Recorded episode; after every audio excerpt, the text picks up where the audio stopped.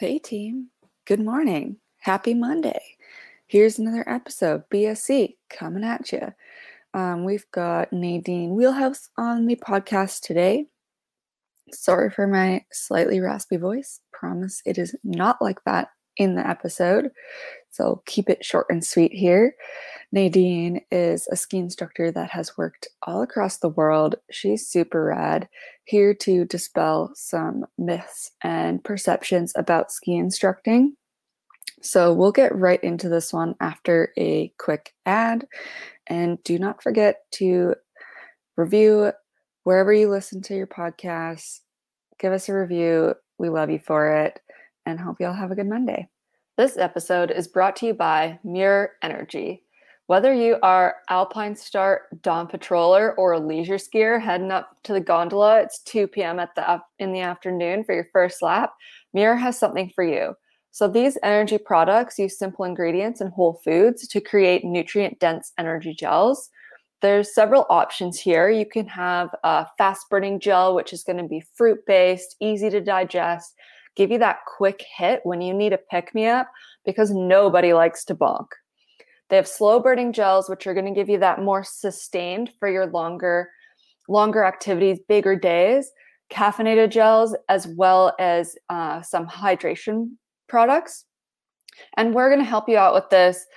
We've got a discount code out of bounds that is all capital letters and no spaces to use for 10% off all the products on Muir's website, M U I R Energy. So, Muir discount code is out of bounds and we just want you to get out there get after it and keep yourself fueled properly for these adventures. Yeah nadine why don't you tell us a bit about yourself?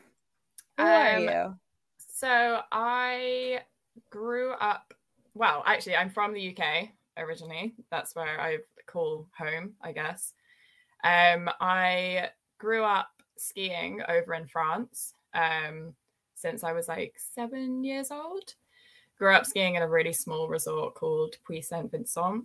And then when I was 18, I decided I didn't want to go to college anymore. Um, didn't want to go to uni and do all that. Kind of didn't know what I wanted to do at uni. So I was like, why don't I look into doing ski instructing? And apparently I decided to do that ages ago. I told my family that I wanted to be a ski instructor. I don't remember this, but they said that that's what I wanted to do and I aspired to be. So I looked into doing um, ski instructing courses and I found one that was in Banff um, in Canada. And I was like, cool, this looks fun. You go out there for three months, uh, train to be an instructor. And then you do your level one and your level two. And once you've like trained and sat the exams, then you're qualified as an instructor and you can kind of go off wherever you want in the world and teach. So I went off and did that. And then since then, I've kind of traveled all over the world. I've been to Japan, America, Georgia, just gone, and then I'm due to go to New Zealand in like less than a month's time to do their season out there as well. So yeah, I've been bit all over the place with the instructing side of things, which has been fun. Did you ever instruct in Canada or just did the course? Oh yeah, and Canada as well. I was oh, there's too many places. Oh, yeah, because you're at Big White, right? yeah, it was a Big White for two seasons up there. And then when COVID hit, we ended up going to Vancouver um, and just kind of hung out there for a year. And we skied at Whistler and um, the local mountains around Vancouver for just like fun for that season. We didn't teach that year. But yeah, so kind of gone all over with instructing. It's been fun. Amazing. And what was it for you that was like i mean i guess two part question what was it that made you want to become an instructor and then what is it about instructing that keeps you doing it i think what made me want to become an instructor was i guess i always loved skiing growing up like for me it was like so much fun and i think when i was 18 and i didn't know what i wanted to do like everyone else was going off to university and that was just like the set thing to for us to do in the uk and I was like, I don't want to do that. That's not what I want to do. I don't want to end up in like an office job type thing. So I was thinking about what I wanted to do. And I was like, I really love skiing. So I'm going to go and give it a go. And when I actually got out there and started doing the ski instructing, I kind of saw a whole different side to it. Like I used to love having ski lessons when I was a kid and growing up in France and doing like ski school and everything with all of them there was like awesome and so much fun. And I think from having good experiences with that and like having instructors that I remember from when I was a kid, it made me want to go on and do that. And that's what I wanted to do when I was grown up, grew up and did that as a job. And then from then on, from me carrying on doing it, I guess it's just like it means I can travel all over, but I've still got work. Like I can go pretty much wherever in the world, and there's always a ski resort there and places to ski. Like this season, going to Georgia, I would have never have gone there had it not been for ski instructing. Like I would have never have come across that like country even or like traveled there if it wasn't for ski instructing. So it's really opened up a lot for me and it's yeah it's great. And the people i meet as well are great. I've made so many friends for life through ski instructing which has been awesome.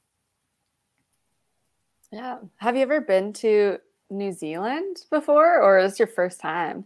This is going to be my first time teaching and instructing. I went there on a like week's holiday when i was nannying for a family when i worked for a family in australia.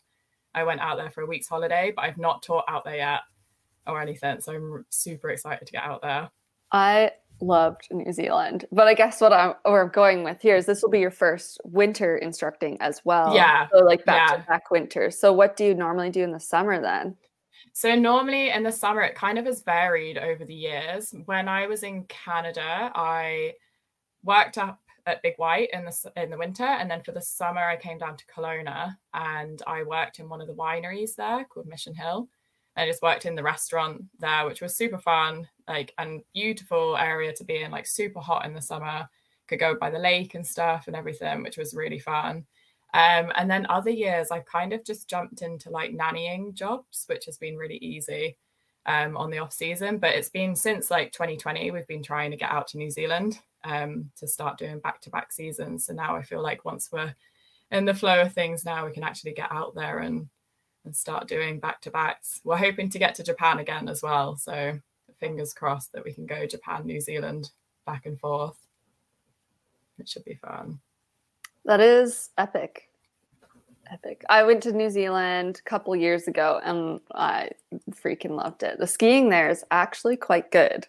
Yeah, so many people have said that to me that they were like, it's actually really fun. And I've seen lots of people go touring and stuff there as well, which I really want to get into. Mm-hmm. Which resort are you going to be at? Going to be at Cardrona. Okay. Yeah, living out of Wanaka, working for Cardrona. Yeah, Wanaka's lovely. I did do I did a day at Cardrona, but I was mostly at TC and um oh nice remarks. Remar- the remarkables when I was there, but oh, like cool. all three of those resorts, and then there, there's one more there as well. Um, I can't remember. Peak. Yes, that's yeah. it. Oh, cool. Yeah, so there's like four resorts between Wanaka and Queenstown, and the two Yeah. places they're like what, like 40 minutes away from each other. It's like Mhm. so beautiful, lakes everywhere. I know. I'm super excited. Everyone that I New know. Zealand. It's like Canada, but not Canada. Yeah. That's what people have said to me. And so many people are like, that I know that have gone out there and lived there, love it. And they want to keep going back there as well. So I'm like hoping and holding out. Well, I'm sure that I'm going to love it as well. I'm just excited to get out there and see what it's actually all about. Mhm. And now doing back to back winters, like ski instructing is going to be your full time career. So Yeah. if that's how you make it as a ski instructor, I would say that you made it. Yeah. I'm like, I've made it, baby. I've done it. this is it now. Yeah. It's like, it's been a long time coming. I, so my first season I ever taught, I taught in America when I was 19. Um, and I actually ended up having a knee injury on that first um, season. So I ended up tearing my meniscus, which sucked. And it was a long road to recovery from that because I, at 19 years old, I probably wasn't the best I should have been with physio and like rehab and everything, recovering from it. So it took a lot longer than it should have done. So that kind of gave me a bit of a two, it was like almost a two year gap I had in my ski instructing career between that. And then from then I was like, okay, cool. I want to get back into skiing, want to get stronger, and then I want to start doing back to back seasons. So I kind of kept going and going, did different seasons, then ended up in Canada. And that's when I was like, cool, I'm in a good place now with my skiing. Like my fitness is back and everything. And I want to start doing back to backs. Like wanted to have some summers in Canada and then wanted to go into it and then obviously COVID hit. So it's been like a long time coming. I'm finally getting out there to, yeah, make a proper career of it and kind of go back to back between seasons and, you know, have it as a full time job instead of coming on the off season and trying to figure out what I'm going to do for the summer or whatever. That is so sick. Having skied in so many different continents, I guess, have yeah. you noticed like a cultural difference in terms of how ski culture arrives in different places like Europe versus Canada, etc.? Oh yeah, like I'd say Canada is like way more relaxed as in like everyone's more in, I'd say every it's more in, like inclusive like everyone is welcome in Canada like skiing and stuff like definitely within the resorts and that I feel like it's you know snowboarders are allowed to like be flying around everywhere, like skiers too and stuff. And you get more like of a park scene in like Canada and places like that. In Europe, they do have parks and stuff when I was growing up skiing there, but like it was more like on piste carving, like super fast skiing and stuff like that. And then the place that I've just been now in Georgia was just reckless. it was just wild. It was literally like the Wild West out there. There was like no rules, no like health and safety sort of things. It was just kind of, which is crazy. And I think it's because of in Canada and places like that, when I've skied, I've always felt like super safe um skiing around because like there's ski patrollers and everything like all over and you know there's a presence there and you feel safe and you know that if you get hurt or fall over, there's going to be someone there to help you out. In Georgia, they didn't have anything like that. Um, the police were the ones that owned the mountain and were the ones that were meant to be helping up there. And it was, yeah, it was crazy. so there's definitely a massive difference in like Georgia compared to everywhere else that I've like ever skied before. That's um, heinous. Yeah, it was honestly our first few days we were teaching there i was like on the ski slope we hadn't the resort hadn't actually opened properly yet they had some snow but there wasn't enough snow to open the lifts. And they were like cool we're just going to start teaching on this like tiny little slope. And i was like yeah cool that's fine we'll start teaching. So we were like walking our clients up and down. There was like stray dogs everywhere fighting in the middle of where we were teaching. Then there was people on like skidoos and sleds whizzing up the side of us, like up and down, just like it was just wild. Like we all just stood there, looked around, and we were like, "Where are we? Like, what are we doing? This is just crazy." Like there trying to take no it all in. yeah, literally like nothing. It was, yeah, it was crazy. It was fun, like it was an experience, but um, it was yeah wild.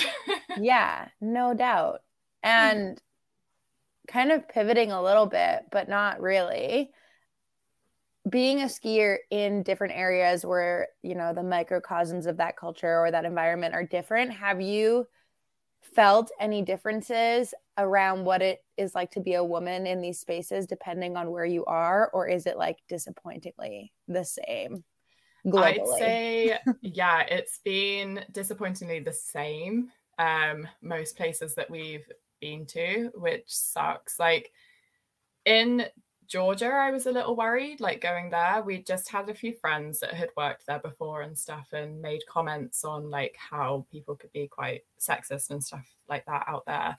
But luckily in Georgia, it wasn't too bad. I just had some run ins with um, who was meant to be my lead trainer within the ski school and had some run ins with him, which made it really hard to actually want to go to training and want to ski with him. I had, um, yeah, it was the same in Canada too. Like we had ski school directors that just were they just had no clue as to what what it was like to be a woman obviously within the ski school industry itself and snow sports industry but also they didn't give us any leverage either to kind of help and like get out of that as well so it was you know when you're dealing with people like your ski school directors or people that are meant to be your trainers and they're not giving you these tools to help you. They're actually putting you down or making things harder for you.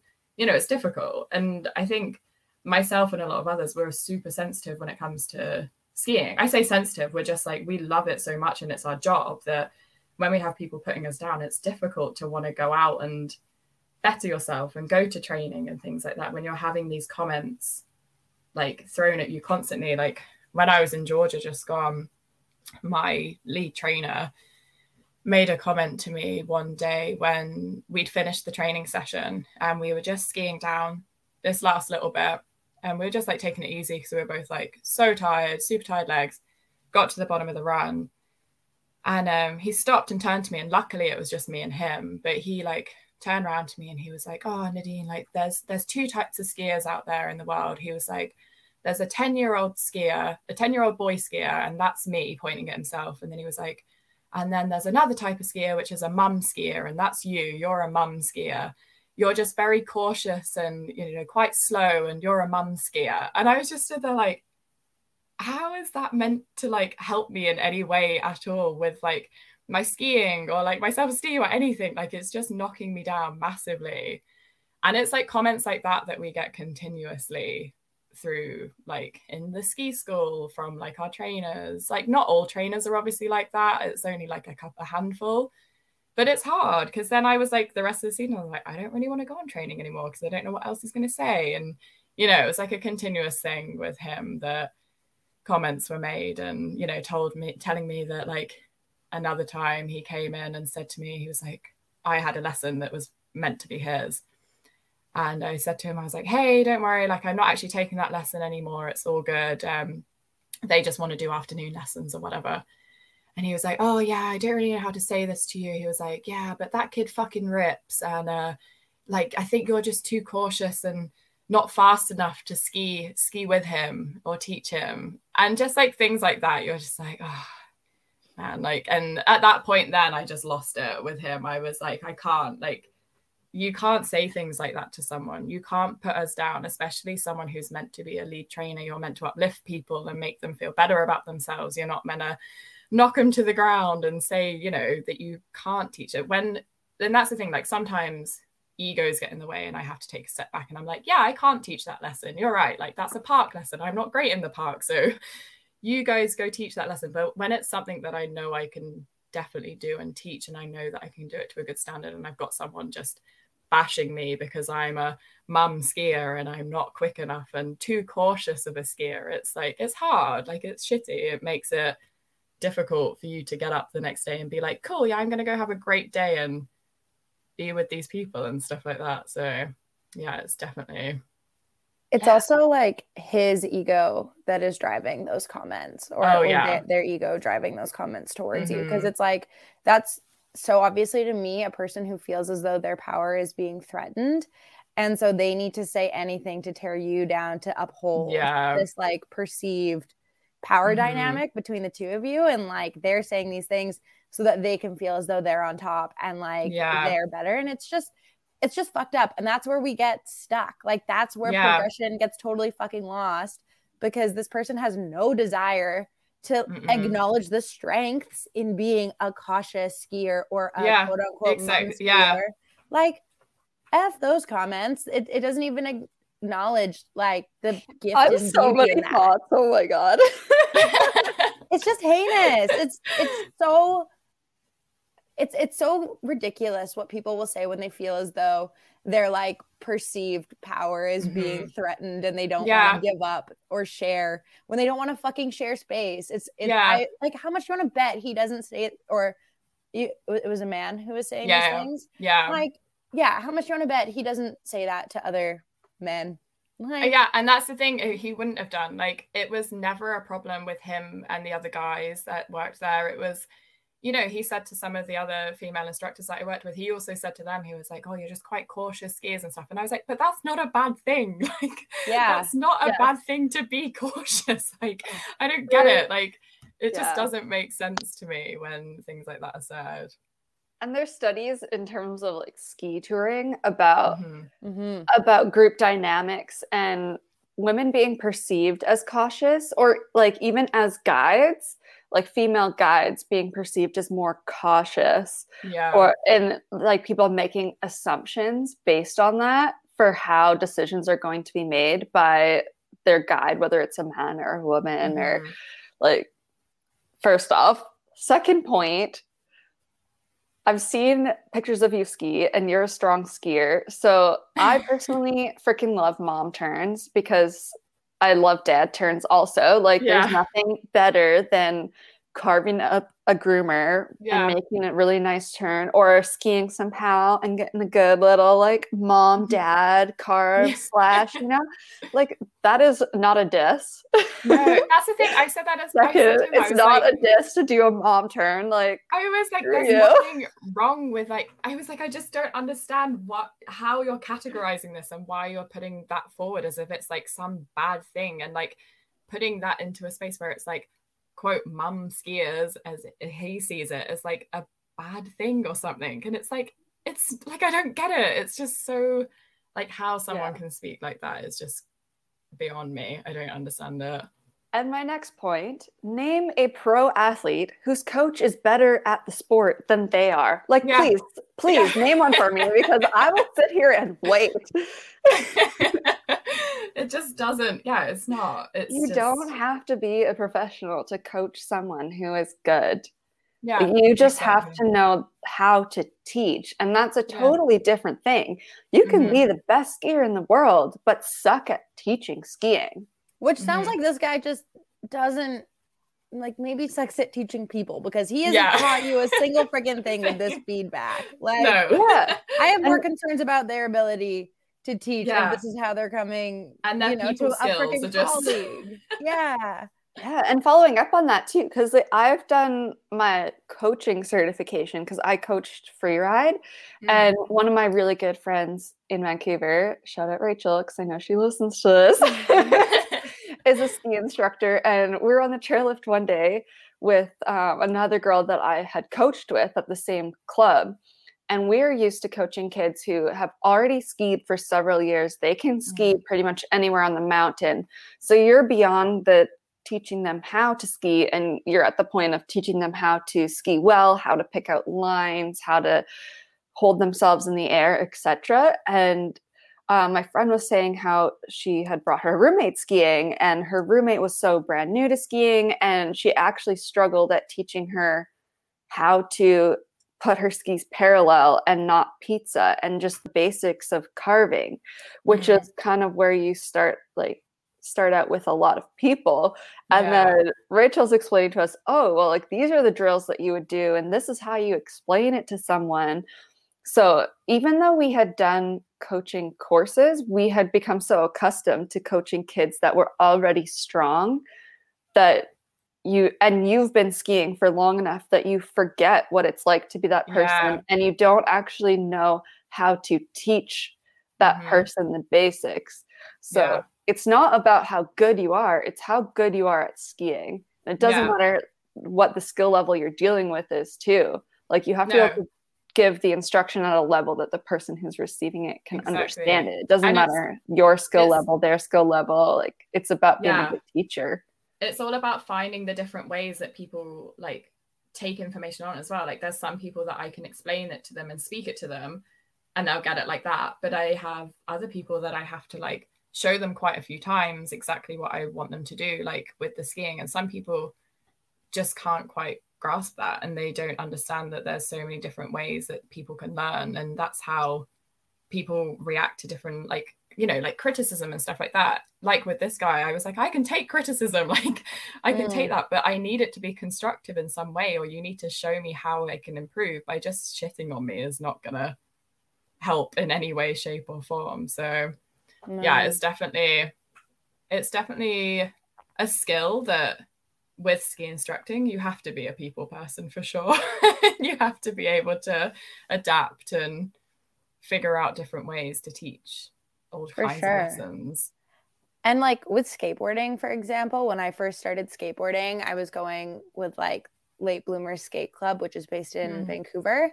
And they were always the biggest advocates of like the best people to teach skateboarding are people who are brand new to skateboarding. yeah So like people who have just learned are actually the best teachers, especially when you're like in this older age demographic. Like this is Yeah. like mid 20s plus kind of area. People who had never skateboarded before. And it's like the best people to teach are actually the people who just learned how to push Mm, last week because for them it's so fresh and like they're very aware of how their body like learned to do this brand new thing and so they can articulate it and like meet somebody who is brand yeah. new at that exact same understanding yeah. and like with that same kindness and grace that anybody learning to do something is mm-hmm. appreciative of yeah because that's what we so this season just gone i went out on a snowboard with one of my friends who's an in, snowboard instructor and i'm suck at snowboarding. Like I'm not good at all. But I was like, I wanted to go out with him, one to just try and get better at it as well and like have some fun. But also being on that snowboarding, you know, I'm falling over constantly. Like it's so difficult to get up and down. And I'm terrified. Like I will literally go to start a turn on a snowboard and I'm like, nope. And I'm on the like tiniest little like nursery slope, like easy, easy beginner terrain. And I am terrified. But doing that kind of helped me when I went back into teaching and I'm teaching beginners again. I realize you know it is scary. It's terrifying like to learn a new skill like that and you're sliding down a slope. To you you feel like you're going like a million miles per hour when really you're like only tiny like trickling down the slope. But it was good to get on a board and scare myself again and be a beginner to when i go teach my lessons to realize you know it is difficult. And when they're like so tired from getting up and down. I was like, of course they are. Like it's a new sport. Your whole body hurts when you're learning it because you're falling over. So it's definitely good to like for me myself as well to push myself and try new things. So I kind of get that knock and I realize what it is like to be a beginner again. And it definitely helps with teaching to take that step back and put myself in their shoes to see what they're going through when I'm teaching them and how difficult it is to learn a new skill. Mm-hmm. Yeah, there's so much humility with that beginner's mindset mm-hmm. when you mm-hmm. forget what it is like. And I know like Indra and I both experienced it learning to mountain bike and then with learning to sled, like, like being a beginner yeah. at something again. But it's also so refreshing too, because mm-hmm. once you've been doing something for a while, you kind of stall out a little bit more in your progression. Yeah. Because it's easier to learn something new and get pretty okay at it but it's harder to go from pretty okay to expert. And that yeah. is the more difficult part of the progression. So when you start something new and you are seeing your progression so much every single time is really fulfilling. But yeah. I don't know, that was just a little bit of an aside.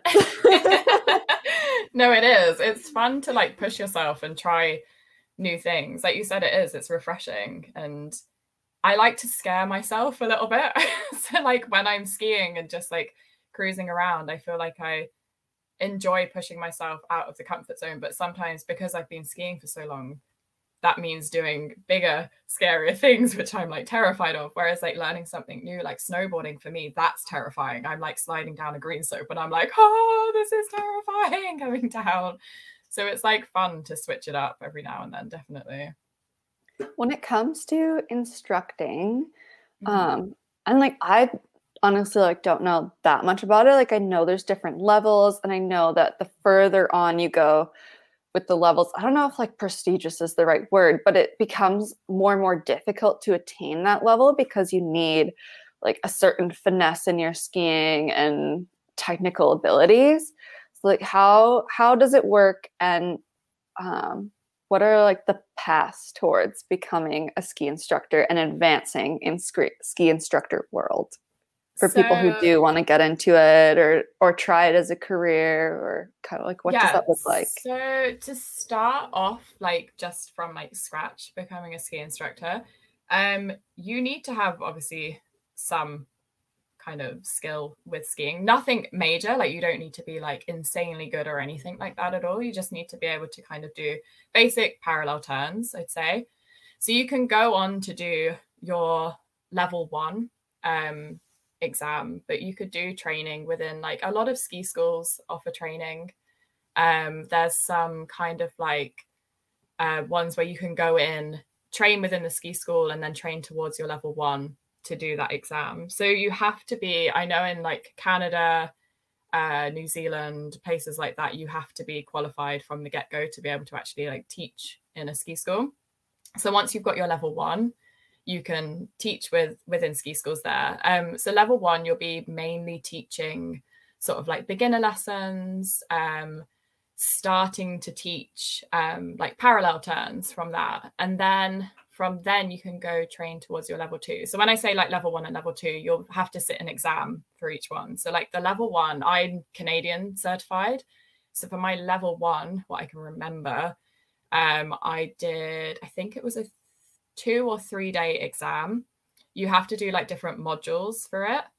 Um, and then you sit your exam, you do some teachers in that exam. So it'll be like teaching beginners. So you do it on the other peers within your group.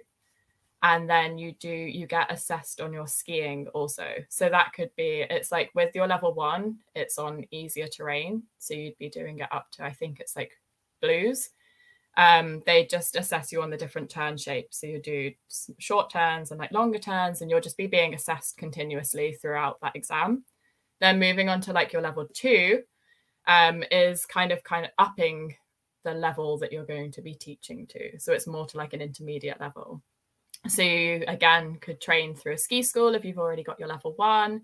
Um, like when I was working at Big White, they were great for training. They do morning sessions, which you could go on before you started your lessons, and they'd have their level three or four trainers teaching you all these different things. Um, and then you can train towards doing your level two. They also did like afternoon sessions and things like that, which was perfect when it was like not that busy in the season.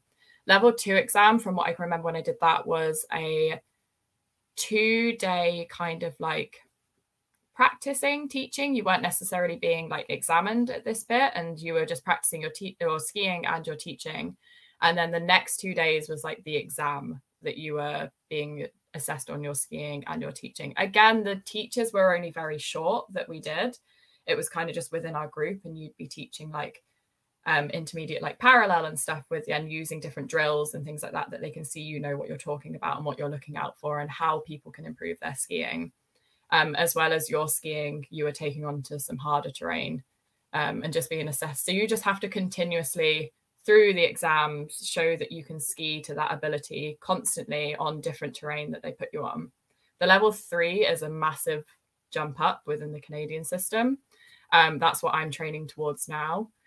So again, it's the same sort of setup with I think it's like four or five day for like an exam, and then you've just everything like that, but it's to a higher level. It's more towards advanced teaching and you're you know being put on bumps and skiing bumps and teaching bumps and all of that. And then it goes on to your level four. And that's obviously even even harder. That's like way out of my reach at the moment. But once you get to like a level three and level four standard you can then become a trainer and you can do exams to become a trainer where you can then teach other instructors and things like that to to better themselves, which is awesome. But yeah, there's so many. Now, when I look at it, I did the gap course when I was 18. So I went out to Canada for three months and trained to be the ski instructor and did level one and level two. Now, being in the position that I'm in now and working within ski schools, I was like, oh, you can actually, most ski schools, if you message them and speak to them, and if you have like the visas to go work wherever, some of them will take you on if you're saying that you'll do a level one exam right at the beginning of the season. And if you're willing to train, do your level one, then they'll take you on to work within the ski school. And then you can do the training through the ski school to get your level two and things like that. But there's definitely, as it goes up the levels, it gets a lot harder. And it, there's not many people that get to like a level four standard. Um, there's quite a few people that we know just now that have just passed their level four. So that's like amazing. They've done awesome to get it because for me, looking at level four, I'm like, that's hard. that is difficult to get to that standard. But it's good because you're constantly through your skiing career pushing yourself and training towards something. You know, there's always something to improve on, which is awesome. It's really good. Yeah, it's like the the I don't know what the word I'm looking for is here, but the way that it's all laid out really makes you progress to a certain standard with your own skiing. So even when you're skiing on your own, free skiing, you still have something that you're aspiring towards, and there is a ladder that you can climb.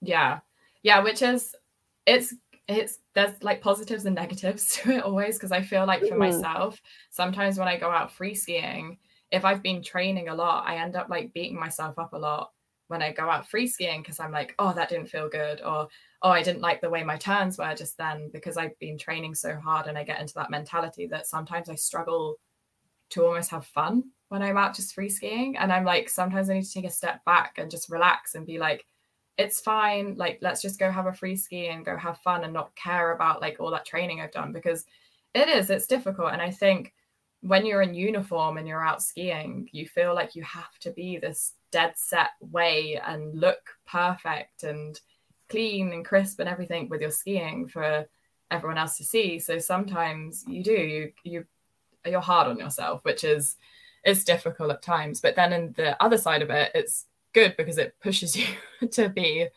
like even better and strive towards something that you, you know, there's so many things to improve on constantly. It's just finding that balance where it's you're not beating yourself up constantly, even when you're free skiing.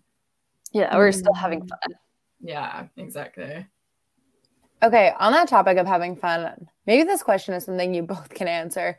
But um Nadine, you're going to go and do two back-to-back seasons. How do you stay engaged with skiing because I like have already broken up with it for this season. I'm riding my bike. I'm over it. And I love skiing. And I have not been to Whistler in like probably a month. And it's still dumping. And I just like don't want to do it. So like and I would love to, I'd love to still be down to ski, but I'm like, I don't know. I'm good. Like we're That's gonna go on a break for a few months. Like I'll ride my bike until December. How do you um how do you maintain a healthy relationship with the sport when it's both your career and something that you love doing and want to yeah. have fun with it? I think for me, like luckily in between seasons, you obviously like at the moment we've got kind of like a month, two months we've got before I'll be back on my skis. So I take this moment now as like my summer. like this mm. is for me mm. to like go out, like have a mini holiday, like go out running and stuff like that when I'm not like stuck up a mountain, like where there's snow and I can't go for a run or anything like that. But I think for me, because it's my job and I love teaching people to ski when I don't do it for so long. And especially when I've done where I've had a summer and people have gone away and done a Southern Hemisphere season, I've seen my friends in New Zealand and I've seen them teaching. And then I'm just like longing to be doing that again. Like mm. I'm working, like I'm nannying or I'm working in a restaurant and I'm looking at these people skiing and I'm like, oh, I want to be back out there. Like that's what I want to do. I think for me, it's just that's what I love to do. I love teaching people to ski. And it's just so rewarding for me too that when I don't do it for like a month, I miss it. And that's what I want to get out mm. and do mm. again. So for me, having like a little break and having my kind of mini summer now, like springtime summer now, this is great. And then getting back to the winter and getting back to the snow as soon as I'm like involved in it all and like jump straight back in, it'll be as if summer's forgotten. That's it. I'm like back in skiing mode then. That's what all I want to do. So, but I think it is hard to like definitely within ski seasons, it's hard to find the balance and making sure that we take time for ourselves. Also, like the season that we just finished in Georgia, you can get burnt out and you work for like months straight at a time. So, like in Georgia, the whole of February, we were like working solidly. Like we were on snow for seven hours a day, like solid working, like walking to and from work in the snow and stuff. And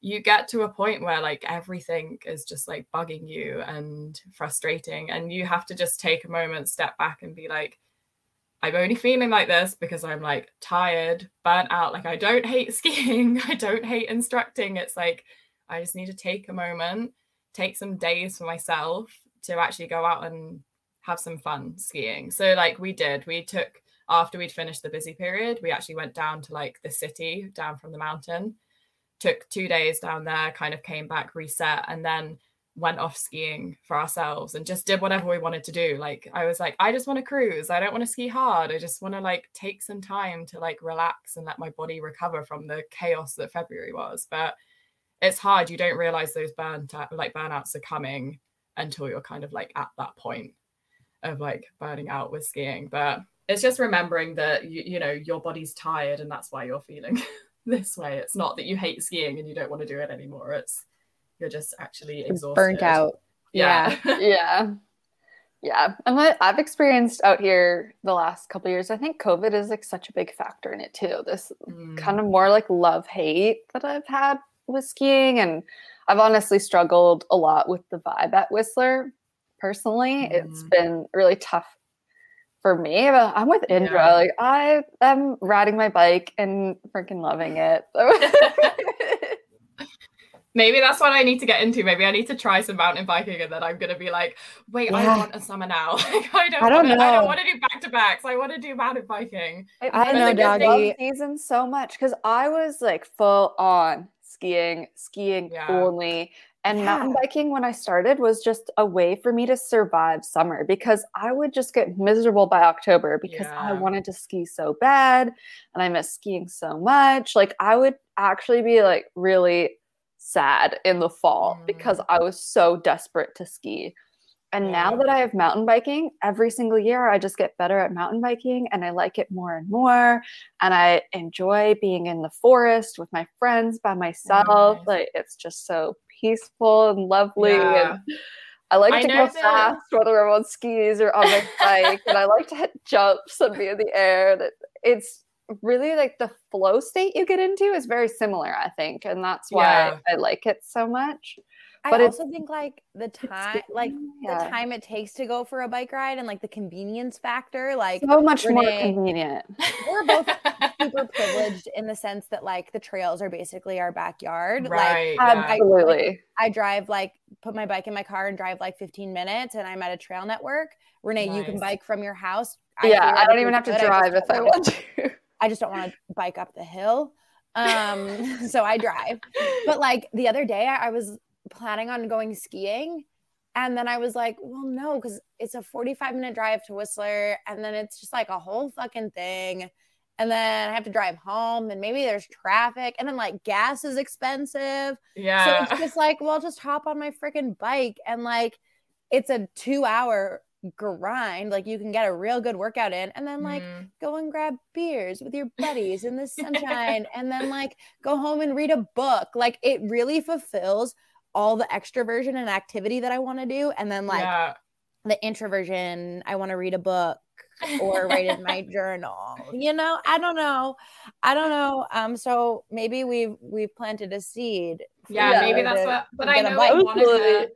Wanaka too. Like I have a friend out there, my friend Bria. She loves mountain biking. Like she's from New Zealand. She's grown up there, Mhm. and she loves Wanaka because even in the winter, like when it's a like milder, maybe more so coming towards the springtime in Wanaka, she could be skiing up on the mountain, but then she can come down and she can still mountain bike. So I know for her that's why she loves being there because she can still get out on her bike because there's not necessarily loads of snow down in Wanaka Absolutely. itself. So I'm like, maybe this is the year. Maybe I'm gonna get into mountain biking. yeah, We were that was bikes in like February Yeah. this year. yeah. Like, oh, yeah. that's nice. Which that was yeah. that was something I loved about Wanaka myself too, because the snow line you hit it when you're driving up, and the roads to get up to the um, they don't call them ski resort like they call they have a different word that they use for the ski fields that's what they call Ski them. fields, yeah. they call them ski fields but anyway you hit the snow line as you're going up these sketchy ass little roads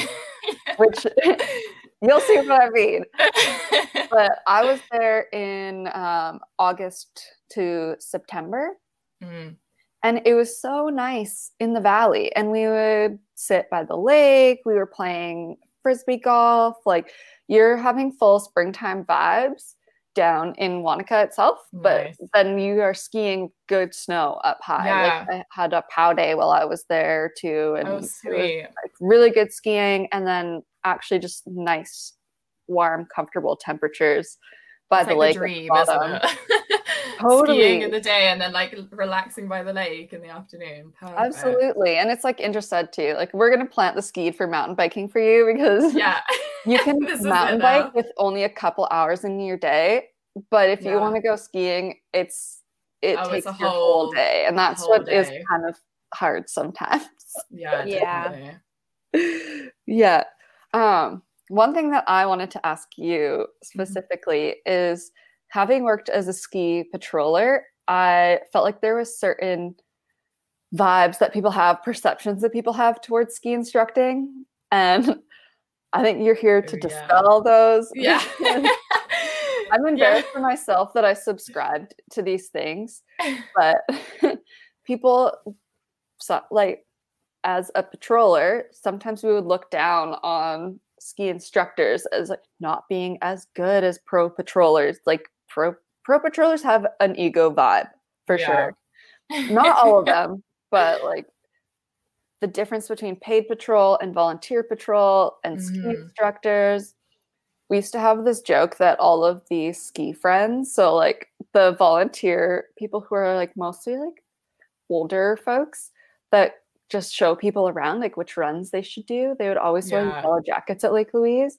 And we had this running joke that they were all swingers because a lot of them were like kind of odd.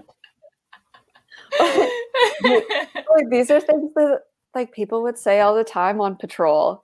And it's yeah. just like now I look back and I'm like, wow, like all of these things were not it. Like why? Yeah. I We've just had it a realized how much where, I um, subscribed to that culture because I was trying so hard to fit in and, Yeah. and to be a part of it. And now I'm like, I just hate my younger self. yeah. We've had it, I think, as well, like a lot of you know, we've had lifties and stuff that have spoken to us and they've been like, Oh, you guys are actually really nice. Like, we thought you guys like didn't like any of us and you all thought you were too good for us and didn't want to like speak to us in the bars or like even like chat to us when you're out skiing. And I was like, No, we're like we don't hate you guys. Like we we like appreciate like everyone that works on the lifts, like the ski patrollers, everything, like anyone to do with mountain operations. They make our lives way easier, like on a day-to-day basis. Like if I didn't have like the lifties helping me with like three little like toddlers trying to get them onto a chairlift, I'd be screwed. Like trying to pick up three kids at once, like putting them on. Like they help us so much. And I don't think they realize like that we really do appreciate what they do. And even ski patrollers, like, oh my god, the amount of times that I've like had panics with, you know, one of my clients has hurt themselves in some way or another. And ski patrollers have come over and been so lovely because they've also been trying to calm me down whilst also like helping one of my clients that's hurt themselves. Like it's been great, but there is this perception that we think, you know, ski instructors think they're like the big dogs in the mountain and, you know, we look down on everyone and we don't actually like, you know, we have the best job there.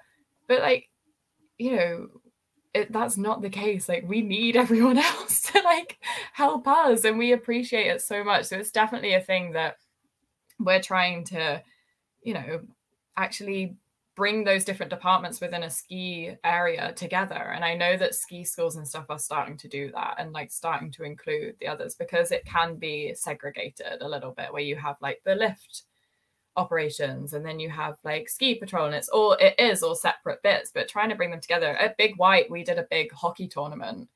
Um there'd be a big ice hockey tournament on the ice skating rink just down in happy valley and you would have the different groups but it was great because everyone came together and it was just like you're all the same when you're on the like hockey rink like you know we were awful. Ski school were like not the best. Patrollers great. They were like beating everyone but yeah there's definitely a side of it where people think that we look down on people and it's not the case. We're trying to definitely get past that for sure. Yeah, it's like ski resort cliquey politic bullshit. oh yeah it sucks like that whole side of things is just it's Yeah. hard to like navigate through especially when you're trying to in ski schools and ski resorts itself when you're trying to set up new like programs and stuff i've been trying to set up um like kind of like women's camp ski things and things like that and it's so difficult with like ski school politics and who can bring in new ideas and things like that. It's really difficult to like navigate through that and find pathways to to be able to do certain things within the the industry itself. And I think even just having ski instructing as a career, because whether you work at a resort or not, there's also the perception, which like is not necessarily untrue, because loads of people work at ski resorts as 18 19 20 yeah. year olds as their gap year and they go and they party and like it's not a lie but then yeah. you, once you get past those ages and like yourself you're actually making a career out of this and you're shooting for your level three your level 4 mm-hmm. and you're wanting to do back-to-back seasons like the fact that people might think one thing about you because lots of people do this as a gap year yeah. and then move along also is potentially harmful to to this as a career and for patrol i can speak to patrolling because I, I did it for years like my gap year in between my first degree and going to nursing school but in europe patrolling is actually taken a lot more seriously mm-hmm. where you can actually go to school and do courses to be a professional patroller. Right. Whereas Canada, I mean, that's like a whole rabbit hole I could go down. Yeah. you don't get paid well. And that's a big thing in yeah. North America, just in general. This year, mm-hmm. people have really been making noise about how little patrollers are getting paid, but your courses yeah. are so expensive. And like, I don't know how much it costs to do a level three, for example, but I imagine it's several hundred dollars to oh, yeah, do the test. Yeah and you're the one that's footing that bill like no mm-hmm. no one's paying for your avalanche courses sometimes if you've worked for several years but like an ops level one is like a thousand dollars yeah it's crazy so. it's like trying to like we were the same working in canada was like the least we've been paid as instructors was in Canada. And like it must be the same like in Europe, instructors get paid really well because it is, it's like a career out there for them. They like mm-hmm.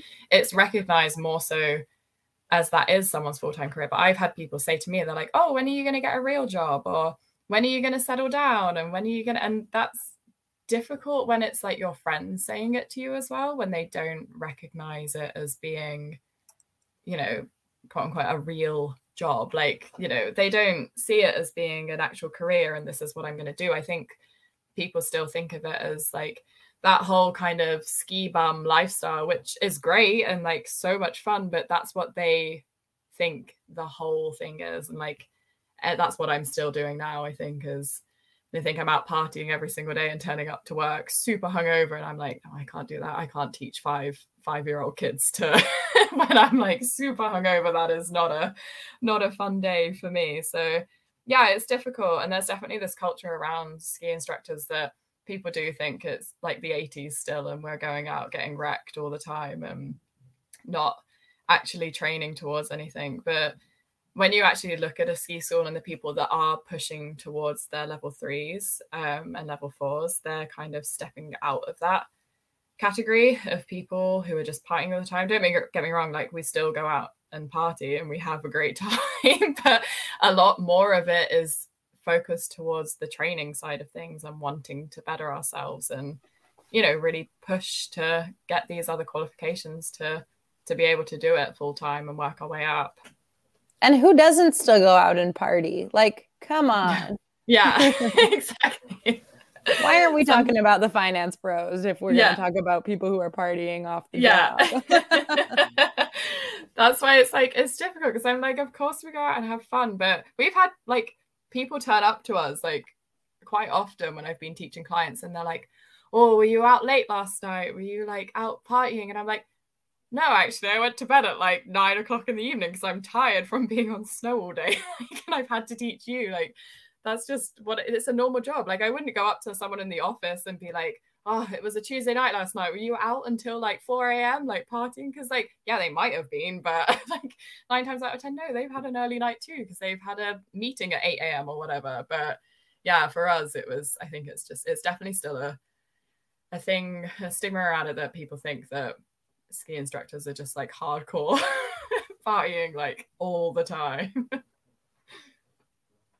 which like some probably are, but we oh, don't yeah, put everybody in a box. No, yeah, and some can hack it and do it great. And I yeah. look at them and I'm like, well done. like you have taught that lesson perfectly, and I know you were out till whatever time last night. But for me, like yeah. it's just I can't do that anymore. I can't. And I think as well when you're in that headspace of wanting to really strive towards training and bettering yourself and also like being fit and healthy, it is hard to have a really good balance on that when mm. in ski towns if you're going out you're like going all out like it's yeah. just like it's nicer to just like take a step back as well as I've got older and enjoy beers after work and stuff like that but be able yeah. to still go to bed at a good time and get up early to go training finding yeah and like yeah, like not needing to be horizontal the entire next day. Yeah, yeah, exactly. vertical is too hard. Yeah. uh, well, Nadine, thank you so much. You uh, you did some myth busting today. We really appreciate yeah, it. Absolutely. all, these, all these stigmas. Yeah. Trying to get it out there, trying to clear it up a little bit here. Yeah. Love it. Was there anything else before we uh before we wrap this up was there anything else you wanted to to chat about? Any other myths you want to bust? Yeah any like um, parting advice for people who want to hmm. try ski instructing yeah. or or like would... your favorite place that you've been to to instruct? Yeah. tell, tell people to go there? I don't know. What do you, what say... you want to leave us with?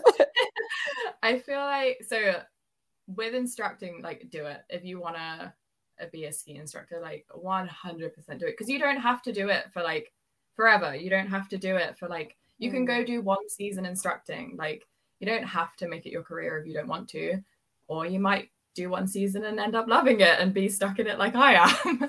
So I would say like for sure jump into it if it's what you want to do because it it is easy to get into if you are already involved in skiing. If you have a local hill for sure go speak to the ski school there and they'll probably give you a way in to actually getting into it and stuff like that.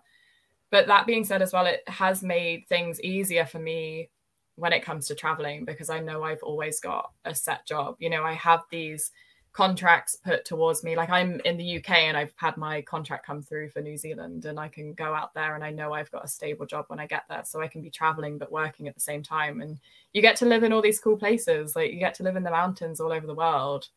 I would say one place to get out to is Japan. It is just insane. Like the snow is crazy, the people are great, the food is awesome. Like if there's one place to go instruct or like even just to visit to ski or snowboard, it's Japan because it's just wild. It's just insane. I've never seen so much snow in my whole life. Um, so before we go, can you let everyone know where to find you if they have any so, questions? So my Instagram is at Nadine Wheelhouse underscore.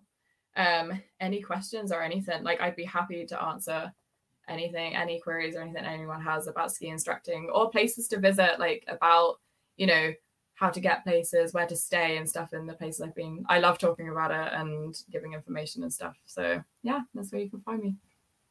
Thanks for coming on. It was awesome to yeah. be able to. Yeah, thanks for having me. Yeah, like Indra said, Mythbuster. yeah. Getting down to it. Put that on your resume. Yeah. yeah, your next job interview. Please see episode. yeah. I'll be like, just listen to this and then it's all good. awesome. Well, Nadine, thank you so much. Yeah, thank you. It's been awesome speaking to you both. And hopefully we can ski together one time somewhere in the world. Fingers crossed. One Japan. Time. Yeah, let's do it. Trip to Japan. Perfect. Down. Done.